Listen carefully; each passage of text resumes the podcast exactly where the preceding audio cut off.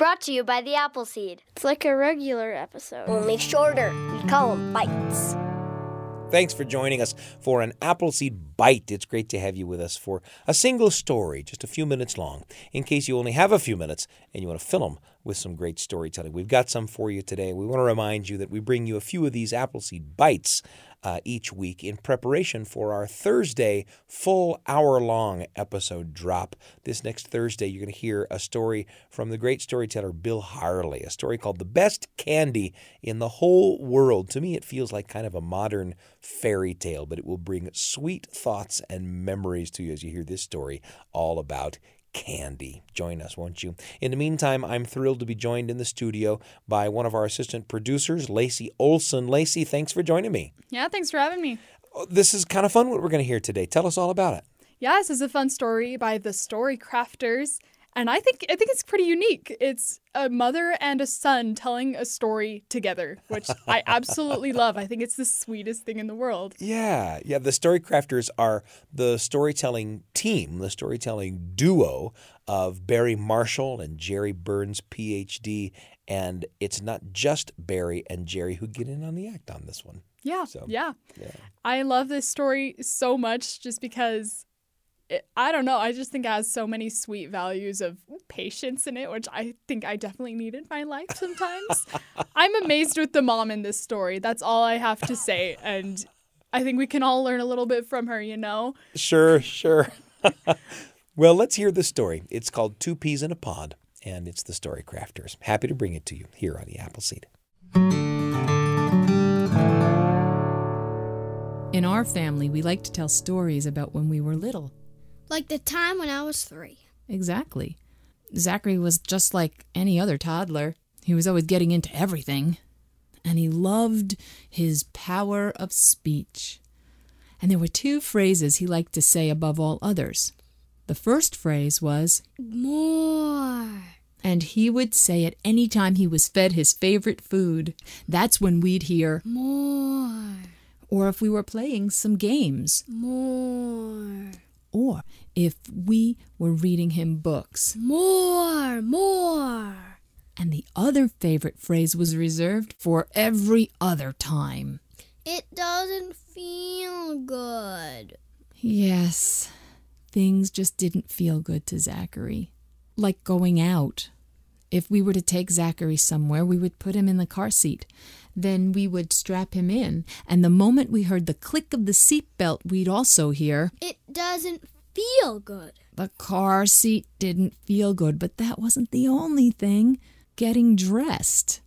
It doesn't feel good. In the morning, we would put on his favorite clothes, his softest cotton shirt. It doesn't feel good. So we change it to another soft cotton shirt. It doesn't feel good. The tag, It doesn't feel good. the seam, It doesn't feel good. the cuff or collar. It doesn't feel good. Zachary wore corduroy pants that winter because they were softer than anything else. But one day we put those pants on him and he said, It doesn't feel good. None of his corduroy pants felt good that winter, so we had to pack them up and pull out the flannel pants. We had enough clothes for three children because his whims changed from day to day, from week to week. And if getting dressed was that difficult, imagine what it was like transitioning from summer to autumn. It doesn't feel good. All summer long, Zachary wore a diaper or he wore shorts. He didn't wear much else.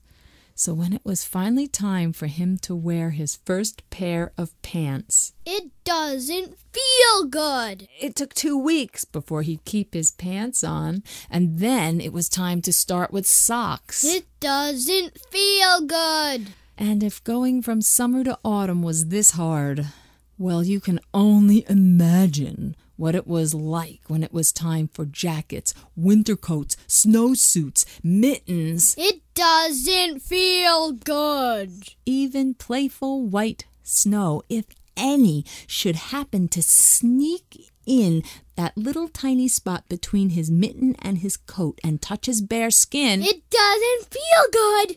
We did everything we could to make things feel good to him, But still in all, we'd hear It doesn't feel good. a friend advised us to make light of all of this and have fun. And so we made a list of all the things that didn't feel good. And so the next time we heard, It doesn't feel good. we would go running up to the list and add that item to it. That list is several pages long. But it wasn't until one late winter day when we understood why things didn't feel good. Every afternoon, Zachary had a nap, and we would go upstairs, and we would do the same go to sleep ritual as we did at night. We would go upstairs, lay down on the bed, and I would read him stories. But to make nap time special, we didn't tuck ourselves under the blanket. Instead, for fun, we would lay down on top of the blanket. And we both enjoyed that. Now, on that winter day, we went up for a nap. Zach lay on one pillow, and I lay down on the other. I pulled out a book that we were reading, and I opened it up and I started to read a story.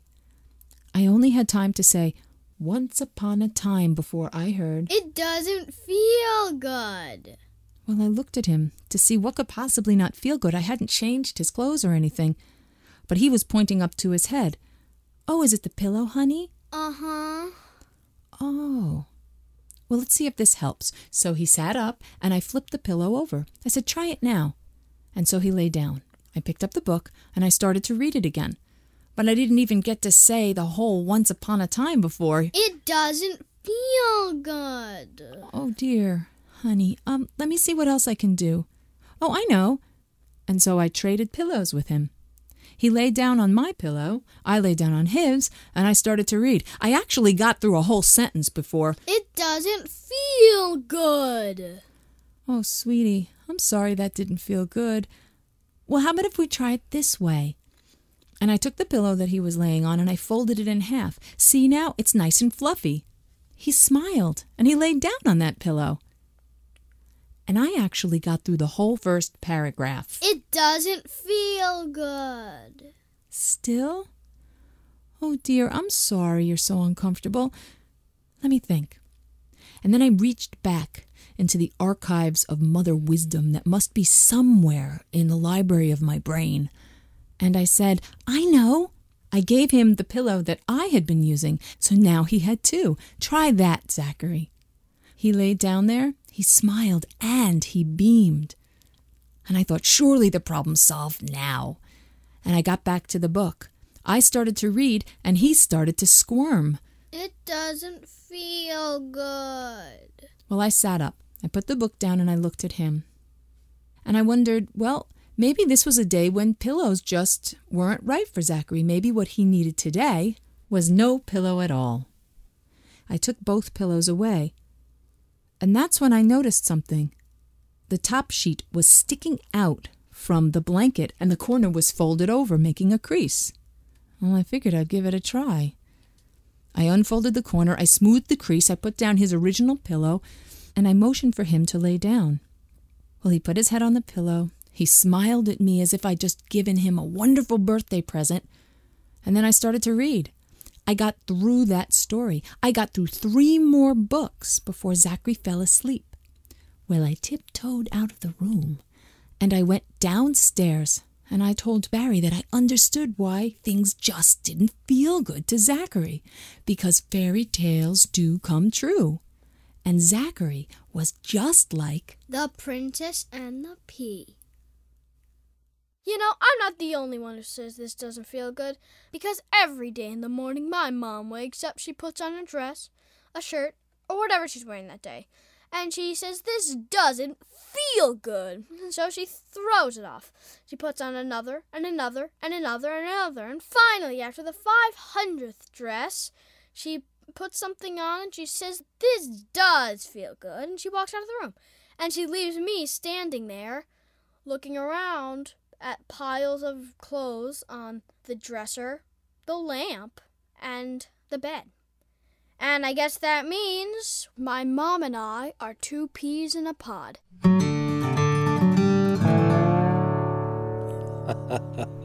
Two peas in a pod, a story shared for you by the story crafters. Fun to hear that story. Zachary, you know, is now a grown up man. Oh, uh, really? Yeah. That's so fun. Lacey, thanks for bringing this story to us. Where does this story take you? You know, you talked before the story about about having a lot of uh, a- a- admiration for the mom, right? Yes. Yeah. I think I think I only drift that way because I, I don't know. I feel like I sometimes am not the most patient person in the world and I've I've grown up in a family with three younger siblings and the youngest is my brother who is autistic. And so he, you know, doesn't see the world the same way that I do. Things are different for him. And sometimes because I grew up every day with him, it was easy to forget that. It hmm. was because I always just saw him as my brother and saw Yeah. him for who he was. So if he made comments or did things that were out of the norm for what I considered he, like should be the norm, you know, Yeah. it annoyed me so bad. Huh. I had so little patience for it. But in this story, I put myself in the mom's shoes. I don't think I'd be able to handle any of that the way that she did. Of a kid complaining about the same thing over and over and like, why can't you just figure this out? But I have to remind myself sometimes that, you know, we're we all kind of see things differently. We all Yeah. feel things differently. But in the end, we're all kind of the same, you know? Like even in the end, the mom things don't feel good to her Sure, just like yeah. they don't for Zachary, you oh, know? There's, there seems like there's always a version of the thing that is bothering you about somebody else in your own life. Yeah, right? exactly. I love I, I I when as I listen to this story, I love uh, we get to see mom and son working things out.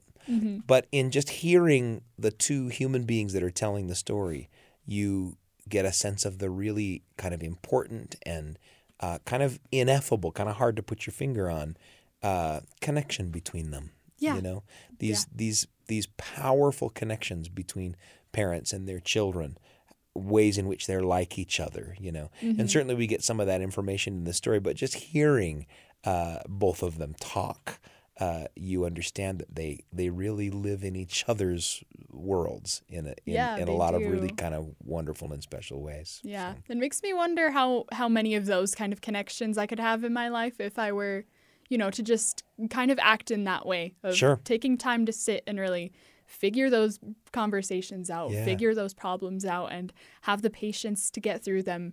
And it just makes me want to kind of open my eyes in a new way to Yeah. see how people are really handling things and Yeah. maybe see how I'm kind of similar to that, you know? Well, a terrific story. The Storycrafters with two peas in a pod. Pleasure to bring it to you as today's Appleseed Bite. And of course, join us for our next Thursday full hour long episode for a terrific story filled with humor and heart from Bill Harley, a story called The Best Candy in the Whole World. A little magic for you in the next episode of the Appleseed. Pleasure to have you with us. I'm Sam Payne. Can't wait to be with you again on the Appleseed. Thanks for joining us. For a bite! Brought to you by the Appleseed.